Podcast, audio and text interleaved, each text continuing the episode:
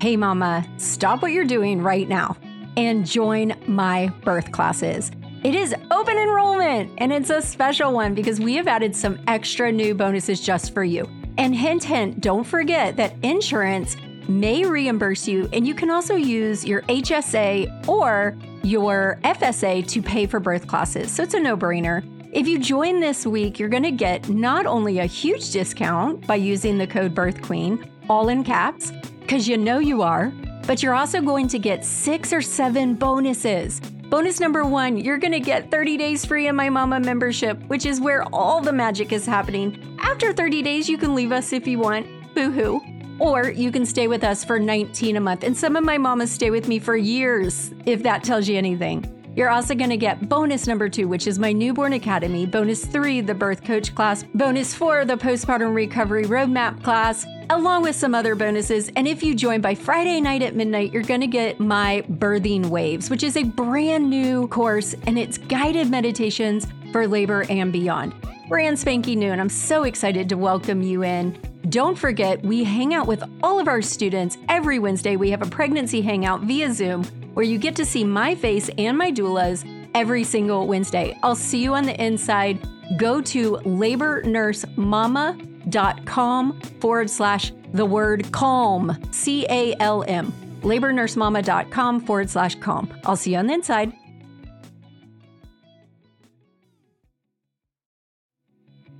My name is Trish Ware, and I am obsessed with all things pregnancy and birth and helping you to navigate both the practical and the magical seasons of this journey called motherhood.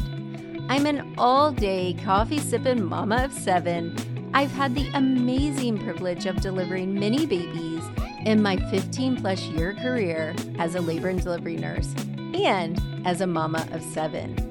I'm here to help you take the guesswork out of childbirth so you can make the choices that are right for you and your baby.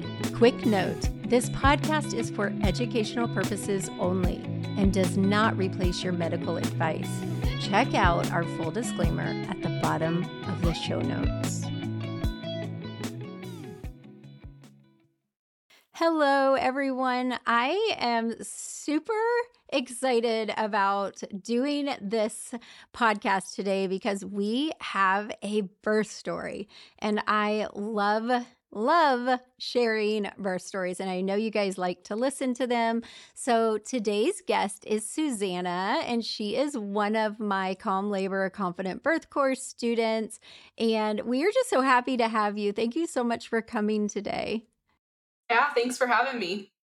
I want you to tell everybody just a little bit about you and what number baby this was, all the fun stuff. Yeah, so this was my first baby yeah, so he was born at like 39 weeks and six days. I've been married for about a year and a half now to my husband, and I'm a little bit of a crazy person. I got married right out of high school, so I'm super young. And just a couple months after marriage, I was, I'm ready. Let's have some kids. And my husband thought I was a little bit crazy. Beforehand, before we got married, I was like, yeah, let's wait a couple years and then we'll think about kids. And he was like, I want to have kids right away. And then about a month after we got married, he was like, Oh, I'm good. We can wait a while to have kids. And I'm like, No, I want kids now. That sounds nice. So, yeah, so we got pregnant. And then I just had our baby boy in August. So he's three months old now. So I remember when you joined us because you told me right away that you were young. I was young when I had my first two, so I get it. So, how did you find us? Was it Fearless Birth Experience? Yeah, yeah. So in March, it was the March Fearless Birth Experience. I honestly have no clue how I found your account, but I found your account on Instagram and I saw that there was this like birth experience and I'm the youngest of nine kids. So I've got lots and lots of birth stories from my sisters, from my sister in laws, and a lot of them are like traumatic and so i just knew that i wanted to have a good experience. And so i wanted to be able to learn more about it. So i took the fearless birth experience and that was just what i wanted. So i decided to sign up for the classes then and then learn about it from there So I remember when you first started coming to the Hangouts and you were torn between finishing your degree or doing something with school, right? Something like that. Yeah. So when we were, my husband and I were first married, we were up in Rexburg and we were both going to school. So I took some on campus classes there. And then we moved a couple hours away. And so I decided to keep going on my degree, but just like on an online level. And I realized that if I didn't at least get to my associate's degree, then my credits would drop. And so I decided to keep taking these credits while I was pregnant. And I had originally signed up for full credits when I was about like 25, 30 weeks. And I was supposed to be taking these classes up until I was 37 weeks pregnant. And that just stressed me out of my mind. And I talked with you, Trish, and we decided that was not a good plan to be stressed right up until having a baby. So I decided to just take a couple of courses instead of the full load. And so I did that, and I'm still working on that right now. And I'm just going to finish my associate's degree. And then maybe a few years down the road, when all of my kids are a little bit older, then I'll finish on to my bachelor's. Yeah. And, you know, I think it's so like you just do what you have to do and what fits with you and your family. And one of the things that I've come to in the last year or so is that if it's not like an enthusiastic yes, then it's a no. So if like I don't have peace about a decision, like if there's this lingering doubt or wondering or what if, then it's a no, at least for right now. Yeah, no, I totally agree. Yeah, so I think you made the right decision. Okay, so you found us through Fearless Birth Experience. And for those of you guys who are new to listening, we do something called Fearless Birth Experience, which is five days of free little mini birth class teasers. And we have a group and a community, and we do hangouts, and it's a lot of fun because inside of our birth classes, we have weekly pregnancy hangouts on Zoom with me and my doulas. So you joined us and you came to the hangouts. You were pretty regular at the hangouts. I know that for sure. And that makes such a difference, doesn't it, with your fear? Yeah, any questions that you have, you always get the support from 37 weeks on. It's nice to have that one on one. You and your doulas check in every day, and it's great to have that. But before that, sometimes you have this appointment with your OB and things just don't go good, or you're just confused. And it's nice to have the weekly hangout that you can update. And knowing that you guys want what's best for us is super great because then you can give us your advice and I just I trusted you guys just like that and it was a good decision. I'm glad that you did. So tell us about your pregnancy. How was your pregnancy? It was good. It was really good. I feel like everything went pretty normal. I had a honestly a pretty easy pregnancy. I didn't get super sick. In the first trimester, a little bit nauseous, but all pretty normal. Second trimester was amazing. Third trimester was honestly dreadful. Starting at 34 weeks, I feel like time dragged on. That's like my main regret is that I you guys always told us that first time moms just expect to go to 42 weeks if you want to go into spontaneous labor. And in my mind, I was like, yeah, they say that, but they don't know me. I'm they different. History. Yeah, I'll be different. I promise. I was, my mom was like, oh no, like I had all all nine of you were born like before your due date. You were born at 38 weeks. I'm like, sweet. Like, I've got a good thing going on. I'm sure I'll have the baby 39 weeks max. No, 37 weeks comes rolling around, then 38 weeks, and then 39 weeks hits. And I'm like, oh my gosh, like, this is terrible. Like, I really was convinced I was going to have a baby by this point.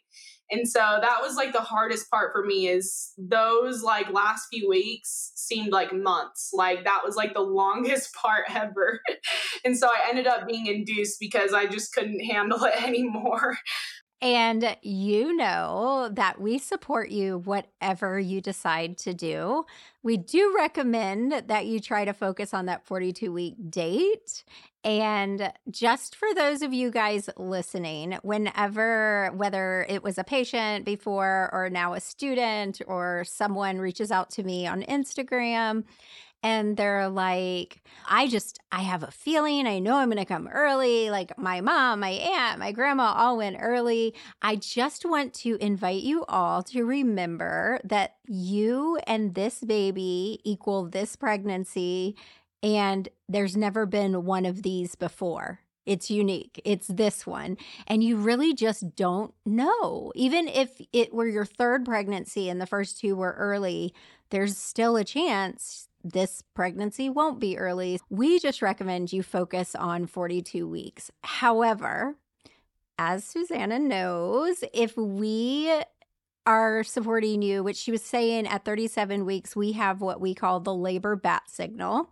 And we have our virtual access students will initiate their labor bat signal and we help navigate those decisions and questions and concerns and frustrations and pains and all the things coming out of your body, whatever it is, we help you navigate. So I remember when you were like playing back and forth and really stressed that you were still pregnant. oh yeah, I was very stressed. I was like, I don't understand. I thought that this baby was supposed to come out. This baby's never going to come out. Like he just wants to stay in there and it was very like silly and immature of me to think that even at 39 weeks, that if I hadn't had the baby, then he's never going to come because that is very false. I'm sure he would have come eventually. yeah, I've really, I don't think I've ever personally met someone who stayed pregnant forever. I don't think so either. but it feels like it in that moment. it feels like it's never going to end. so, now for those of you guys listening, I have spent a lot of time with Suzannah, and so have my doula since the baby came out because we have weekly postpartum hangouts. So, I already know that she has had to navigate some guilt and stress for choosing to be induced. So we're joking lightheartedly, but you've had to navigate some like heavy emotions regarding that. Yeah, for sure. No, it's definitely was something that I had to learn to overcome and realize that I'm not going to be perfect and that there's always going to be a next time because I always said from 20 weeks on, I was like, okay, I'm going into spontaneous labor. I'm not going to be induced.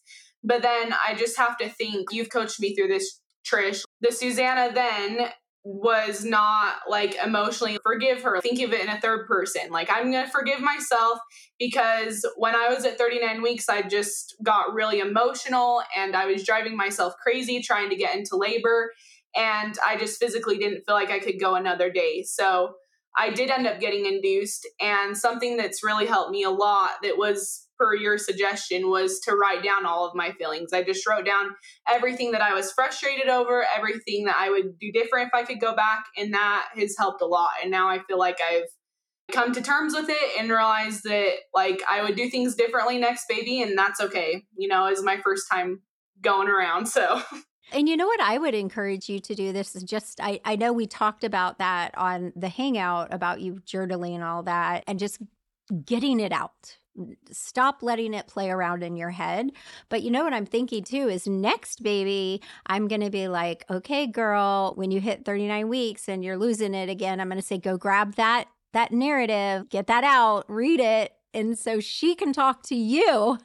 She can talk to that one so that you don't, because it is, it's so easy to say, oh, yeah, I'm going to wait for spontaneous labor. But when your back hurt, your butt hurts, you feel like your vagina is falling out, and you just can't get up and down out of bed and you can't sleep, and you're longing to hold this sweet baby, it is hard. Yeah, the anticipation of having a baby is really hard. That's what I told my husband. I was like, you know what? I'm just gonna tell my OB, like when I very like when I get pregnant next, and I go in for my next appointment, I'm gonna be like, okay, whatever my due date is, fast forward that two weeks and then tell me that's my due date. Because maybe that would make me feel better. I don't think they can actually do that. But seriously, the anticipation of like when they're going to come, if you had a set date, like they're for sure going to come on this date, it would make things so much easier. That's why a lot of people choose to be induced. However, I know you have it in you to push past that next time. Oh, yeah. No, for sure. And being induced definitely has its pros and cons for sure. Oh, I 100% agree with you. And with my baby number three, we were moving from Florida to Tennessee, and I had a very narrow window to have him in Florida opposed to Tennessee. And I was like, I do not want to have him in a state I don't know anyone. And so I was induced with him. And there are legit reasons for you guys to choose induction, whether it's out of convenience or frustration or whatever, as long as your body's ready for induction. Now, if you're listening, and one of the things I teach my students is your bishop score, and that tells us how likely you are for your induction to end in a vaginal delivery. If it's a low score and it's unlikely, then I would say, whatever the reason, unless it's a medical reason that baby and you are better off separated, you don't need to do it. Wait as much as you can because you don't want to end up in the OR because you're just frustrated with being pregnant. But so let's go ahead and share with everyone your story. So you were scheduled to be induced, and what type of induction? Yeah, so it was just like a light induction. So I actually went in at 39 in five days. So my OB had done a membrane sweep at 39 weeks. And then I think that also added to the frustration because he was like, okay, like your body's pretty ready. Like I was three centimeters dilated, which we learned doesn't really mean anything, but I was 80% effaced. So I was like, okay, that means something. Like that means my body is slightly ready. So at 39 weeks and five days, I was um, a little bit frustrated that the membrane sweep hadn't worked. And so I called my OB and just scheduled a membrane sweep. So I went in and I had the membrane sweep. And that's when I just asked him what an induction would look like. And he thought that my body would do well with it, which it did go well considering I w- it was an induction. And so he did the membrane sweep. He told me he thought he would see me in later that day, which of course he didn't. and then the next day, we scheduled an induction for that morning. So I went in on that Tuesday morning and they started me at about 9 a.m. They just broke my waters, didn't give me any Pitocin at first. And that started contractions about seven to eight minutes apart. So it started things going. It was pretty slow moving it honestly felt a lot faster. And what what were you dilated to? So I was at a three. I was still at the three. Okay. At, at three and, centimeters.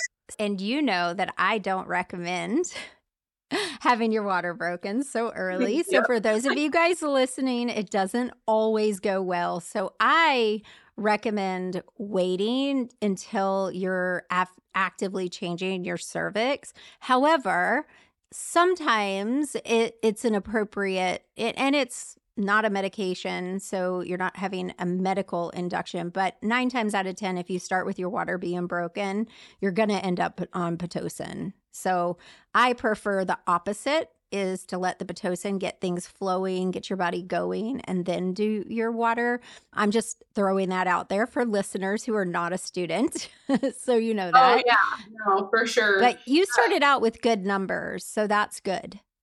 Yeah. So I started out with pretty good numbers. And that is one thing that I guess I didn't fully realize before was that breaking your water, I think, does make they say that it makes contractions like harder. So I guess in my mind, I didn't, I was just dismissing that. And I was thinking, this will make it easier than the Pitocin. They ended up giving me Pitocin anyways, just like you said. It would have definitely been better to just start out with Pitocin and then hopefully my waters would have broken on their own. And I think it would have been, for me, it would have been like halvesies. I think it would have been fine either way. It would have been hard either way. But yeah, if your numbers aren't good and they break your water, then that starts that clock. And if you're not going, then yeah, it's not going to end up good in the long run. But I will say too that as far as them breaking your water, if you guys are listening, once you are in a good active labor pattern and the only way we really know you're in labor is not contractions. It's that you're making cervical change, whether it's effacement, dilation, station, all the different things. But if you are a good five to six and making cervical change, it is totally okay to, to let your provider break your water if you want. But You don't have to. Okay, so water's broken and you're moving around the room, you're laying in mm-hmm. bed. What are you doing? So I started moving around the room at first. They had a birth ball, like a yoga ball that they brought in. And so I started on that, but I realized very soon that I had really bad back labor. And so that kind of threw things for a loop. And so I one of my sister-in-laws, she's had all natural births and she's like, "Hey, I've had really bad back labor. I suspected that I would have had back labor and counter pressure helps a lot." And so I laid up like against the headboard and then I had my husband put like a lot of counter pressure on my back every time I had a contraction and that helped a ton. And so that's where I stayed most of the time that I went unmedicated is most of the time I was leaning up against that bed and were you was applying pressure. you were using your labor bat signal, right? Were you chatting with the doulas or were they giving you any position options or were you not using your labor bat signal? Yeah, I wasn't using it super well. I used it like that morning when I first went in, but then as soon as the contractions start, honestly, even though they were like seven to eight minutes apart, in my head they felt like three minutes. Like they felt like they were fast. Like I kept yeah. asking my husband, I was like, hey, they've got to be like three minutes. How far apart was that one? No, that one was eight minutes apart. I'm like, oh my heavens. That started to like throw me for a loop too, is because it felt so much faster in between. Yeah. And so I well, honestly didn't even think about the labor bat signal. And your in your defense, what do we tell you? When you're in labor, your only job is to labor. So for if you're a student and you're listening or you're considering being a student, that's when you show your partner or your birth coach how to use the labor bat signal. And the reason I'm saying that is because your baby was in a wonky position. That's why you were having that. And we would know that. And we know exactly what positions to tell you, although counter pressure is literally my favorite thing in labor myself. But positioning is so stinking important. So if you find yourself having intense back labor, it is usually a sign that baby has gotten into a wonky position, whether they're OP or whether their head is just even slightly turned a little bit. And that's where I love the labor bat signal. And I wish we had known because we can tell you the positions that will help open up the pelvis and get the baby into the right position. And I'm sure your nurses may have tried some of those things too, but back labor and weird contraction patterns. Sometimes your contractions will double peak. Those are signs that baby is just wonky in some way. So, your husband's mm-hmm. arms were probably exhausted. Oh, yeah, I'm sure they were. yeah. yeah. I think he was a little bit glad once I ended up getting the epidural because he was like, my he was like my arms can rest now yeah looking back i definitely realized that he was in a bad position and i actually had printed out like different positions based on if he was in a bad position but in the moment all went window yeah yeah yeah I printed off the position guide and i should have had looking back i should have had him like understand that more and him be like okay, you need to get into this different position. Because when I was in that moment, I completely forgot about it. Like it just well, all went out. And that is so okay. So I don't want you to hold that to yourself at all. We're not carrying that outside of this mm-hmm. podcast because that's one thing why we say that your partner needs to be as educated as you. And I'm going to make a note that we make sure we tell these new students and the girls in the labor bat signal to go over that position guide with their partner because the way we have it laid out is if you're feeling this, if your nurse says that, if this is happening, do this. And then, of course, you can also say, oh my gosh, in the labor bat signal, this is happening. And if we're awake, if it's not two in the morning, we'll give you some suggestions as well. But that, when you step into that labor room, your only job is to labor. It's not to think about A, B, C, D, E, F, G. It's yeah, only to have yeah. a baby. So that was that that goes to your team and we'll just make sure we know we let the partners know they need to know that guide as well. So, Yeah. you are now have your epidural. Yeah. Yeah. And how many centimeters were you when you got your epidural? I was five centimeters. So they like broke my water at nine. I went on my own until about twelve thirty, and then I got the epidural place, and they checked me, and I was at a five.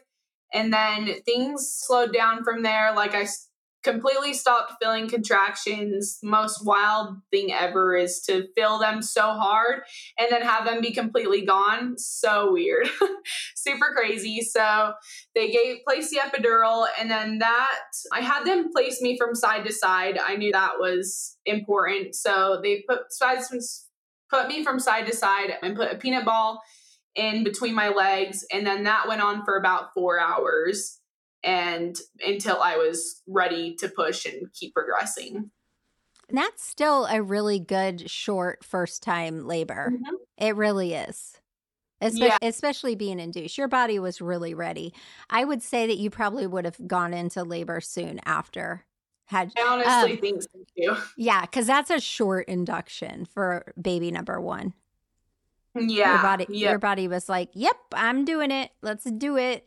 Okay so you have your epidural. Did you rest? Did you hang out? Were, okay because a lot of I- times i slept honestly. Okay, i good. slept time.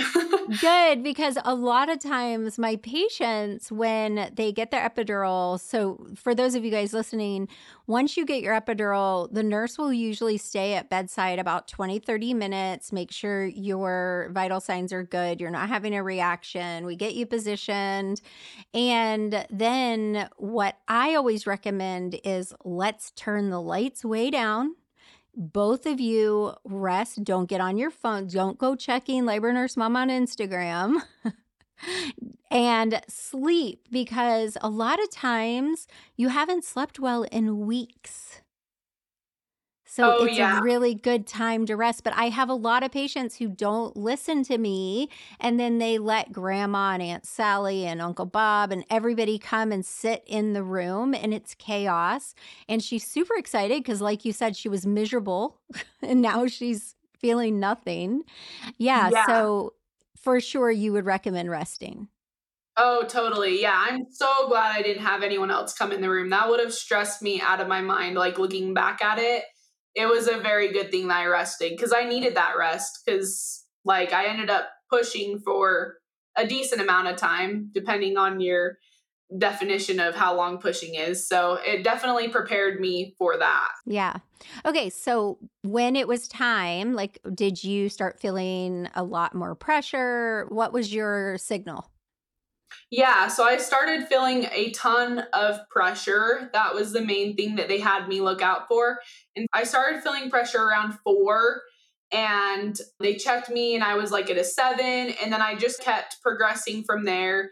And once I got to a nine, they told me I was at a nine, and that kind of like clicked in my head. Like this whole time, I was like, I was just thinking like numbers. I was just like, okay, yeah, five, six, seven, eight, nine. But when they said nine, I was like, oh my goodness, I am seriously open that much. I can't believe that. And I started to like freak out and I got those like shivers. I don't remember The what epidural them. shakes. Yeah. Yes, and it, it can yeah. be from trans, it, it, it's also a sign of transition, but some epidural Yeah. moms get it too. Yeah, yeah. So I think that's when I was like hitting transition. And so I got super shaky and I got like really sick. I ended up puking everywhere. I, yeah, it was not the most fun. The shakes like threw me for a loop. My husband was like, Is this normal? yeah, they're very intense.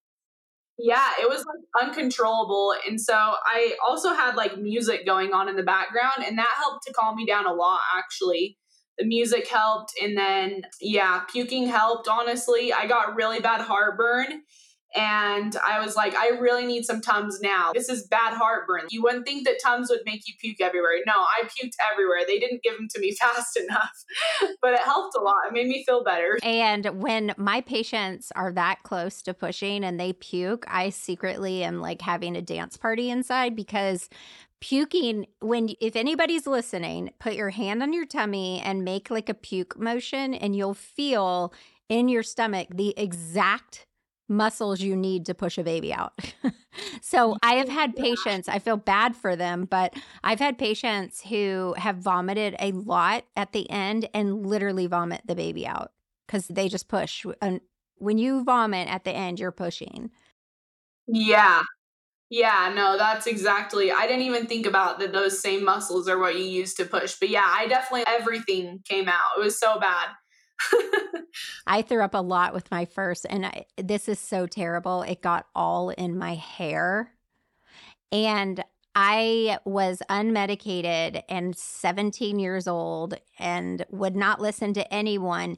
And I wanted that puke out of my hair. And so I got out of bed and went to the sink and made them wash my hair in the sink. Man, I cannot believe that. I that's just crazy to me. I had puke all over my hair as well, but I did not even care. Like they were like, "Here, like we'll change your gown and stuff." And I was like, "Okay, sure, but I don't care. Like I don't even care in this moment. I just want that baby out." yeah, no, I was like I could smell it, which was making me puke more, and I was like, "Got to get it out." Gotta get it out. So, yeah. And it was terrible too because my sister was also pregnant. We were a week apart and we had planned the entire pregnancy that we were both going to be in each other's births. And she showed up about the time they were washing my hair. And I was like, no, she cannot come in. Don't let her in. And so she never got to be in there. And it was terrible. I can't believe you were by yourself. I cannot even. No, I w- no, I wasn't by myself. My my ex husband was with me, but okay, I, I'm glad that yeah. At least yeah. with you. Being by yourself would be terrible. you when you're in transition, you cannot be trusted to make any decisions. no, so true. Oh yeah, I totally was like yelling at my husband because he kept on touching my leg. Like he was trying to stroke my leg in a kind gesture and oh, you're okay, you're doing great.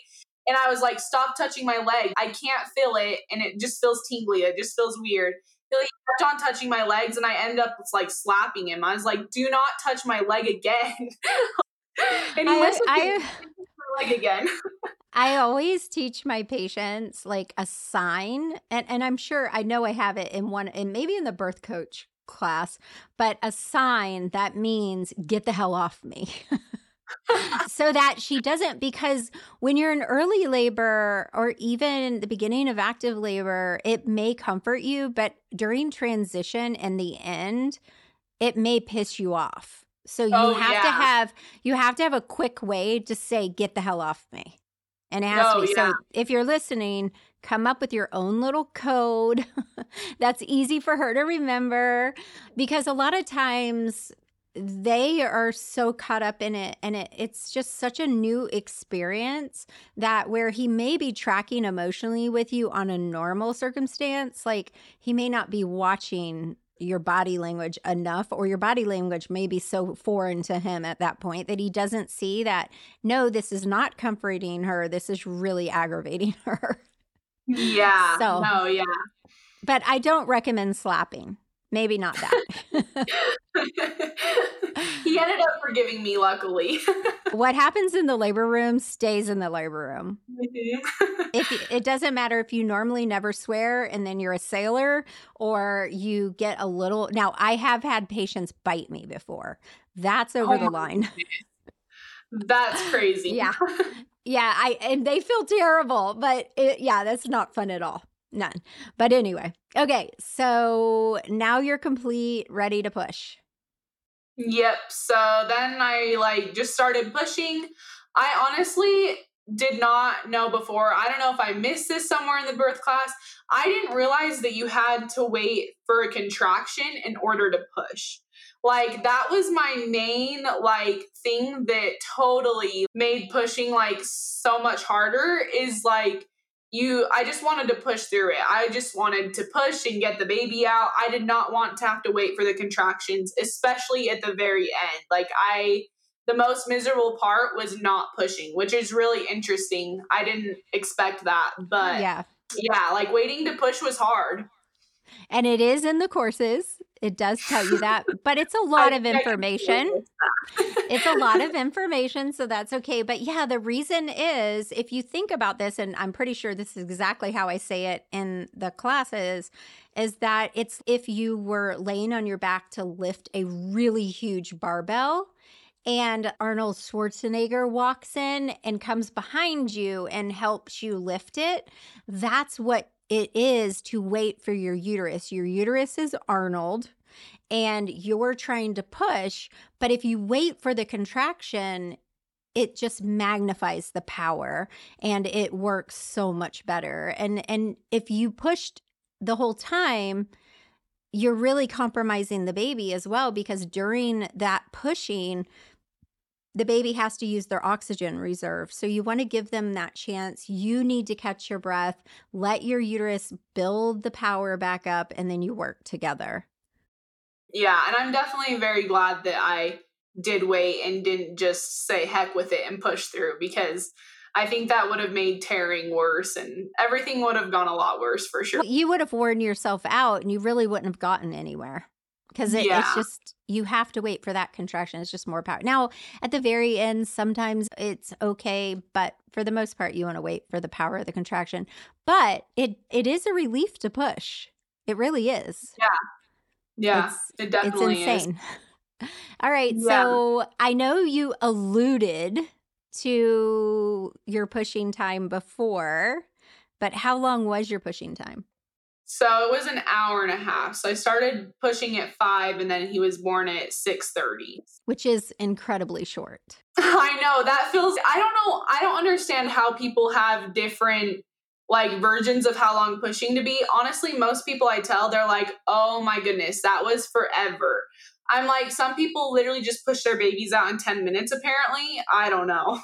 the majority of first time moms do not push out in 10 minutes unless they labor down for a long time. You can cut a lot of time off by laboring down. Yeah, yeah, that definitely. But an hour and a half is a really good short amount of time for a first time mom. Yeah, and it didn't feel like an hour and a half until the very end. Like, pushing honestly wasn't bad. The very end was hard because especially because they're like crowning and then you have to wait. That felt like a pretty long time. But other than that, it I feel like it overall went well for sure. So you push him out and did they did you do skin to skin? Mm-hmm. Yeah. So, yep. So they like showed him to me. I was like, oh my goodness, like all the chub. I just remember all the rolls. I was so happy. And I was like, I don't know. I honestly had, I showed pretty small like throughout my whole pregnancy. So everyone's, you're going to have a small baby. Small babies do not run in my family. Like my family has nine, 10 pound babies. Nice. And so I saw him and I was like, I don't know, like what a baby, I don't remember what sizes of a baby looks. I'm like, he's like probably seven pounds.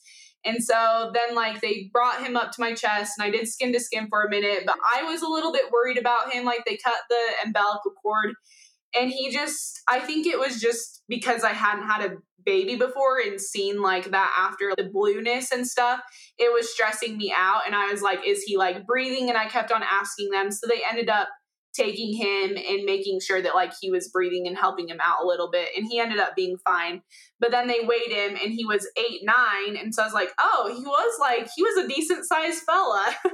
And they're like yep he definitely was. But honestly i didn't know the difference. So if they tell you that you're having a big baby and you're scared, don't worry about it because you probably, I couldn't tell the difference. I'm pretty sure he still would have hurt just as bad if he was five pounds. yeah. And your body was made to birth him. Yeah. Totally. And I always tell you guys, unless your body tells you otherwise, just trust it. Just trust your body. So, what, how would you describe those few minutes when you first saw him and they laid him on you? Oh, I was like so happy. Like I was just like crying of joy. It's just like amazing to be pregnant for so long. Like you're pregnant for nine months and then to finally actually see him. Like I knew he was there the whole time. And like, especially the end, like they kick a lot, but it still feels so, so surreal that they're actually there. Like, you're like, wow, like I actually have a baby in my arms and like he's mine. Like he's completely mine. He looks like me. Like it's such a weird like the most amazing feeling ever. It was really awesome. I loved it. That's amazing. And how has your transition been into postpartum? It's been really good, actually. I feel like the first little bit, like the first couple weeks were like a little bit rough. I did have a second degree tear. And so I think recovery in general, just those first little bit is like just makes everything a little bit harder because you're trying to like care for this baby while still recovering yourself. And then after that, for a month, I did really good. Recently, I've found myself like being like really anxious sometimes. And so I'm still like trying to like work through that and figuring that out. But overall, I feel like my postpartum period has been really well. That's awesome. And you've been coming to the postpartum hangouts, right? Yeah, I have. Not as religiously as I did the pregnancy hangouts, but when I can make it, I definitely come. I love that group of girls. It has just been so beautiful and being able to hang out with you guys and navigate some of the different emotions like postpartum anxiety that is common and you've got this new you, little human, and your whole life is completely different. And so, just giving yourself grace and having a community and having other moms to say, Yeah, I felt the same way. And here's what I did. And then you find your balance and what helps you. So, all of those sisters and brothers, are they nearby or do you live away from them? Mm-hmm. Yeah, so all of them are, but two. So all of them are in the same valley within 20 minutes of each other, except for I have a brother that lives in Nevada and then a sister in Alabama. Okay. Yeah, it's really fun to have family around. So are any of them, do any of them have little babies like you? Are you guys oh, all, all of, them? them do? Yeah. Okay. I have 24 nieces and nephews. Holy smokes yeah, he's yeah, my my little guy was the 25th. So I have tons of nieces and nephews out the wazoo. So I'm always so, surrounded by little kids, that's for sure. So you have experience with babies, that's for sure. And what number are you in the nine? I'm the ninth. I'm the you ninth are. You're kid, the baby. So. Yeah. Yep, nice. Yep. I'm the baby. nice. So I am the baby as well of my family of seven, and then I, I have seven. Yeah. Yeah, so I love it. It was so nice to have you on today. And let me ask you this when you came into our little labor nurse mama world, what do you feel was like the predominant feelings you were feeling before you took the classes and before you had our support? I feel like I was nervous. I just didn't know everything to expect. I had obviously heard lots of birth stories, but when it comes down to the nitty gritty things like bishop score and all those different things, like I had no clue about it. And I honestly still think a lot of people who have birthed multiple children, some of them still don't know about it. And so I'm really glad that I took that class because I feel like it made me so much more educated. And when I was educated, then I felt way more confident that I could do it because I could ask my nurse in the labor room, what is my bishop score, and different things like that. And then it helps me to get a better idea of how far you are along and just everything like that. So I always ask if you could sum it up in one word, what word would you use after taking the classes and having me and the doulas and the other mamas to support you? What is your one Amazing. word? Empowered. um, okay, I, I'm I love it. I love amazing too. That's fantastic. So You have lifetime access to the classes. Baby number two will have your back. I'll be back around. I'm staying with the community too. I'm just it's never gonna end. It's gonna be like that that Netflix subscription that just keeps on going. Time. That's how labor nurse mama is. I'm like, okay, this is my thing. This is forever. It's never going away. Oh, so. I, I love it so much. We love you and we love having you. And I will just be celebrating all those babies coming down the line. Thank you so much. Thank you.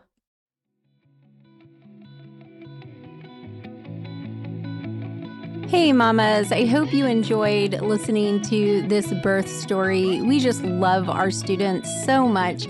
As always, if you want to join one of our birth classes, click the link in the show notes. We would love to have you come hang out with us every Wednesday in our pregnancy hangout. Okay, we will see you again next Friday. Bye for now.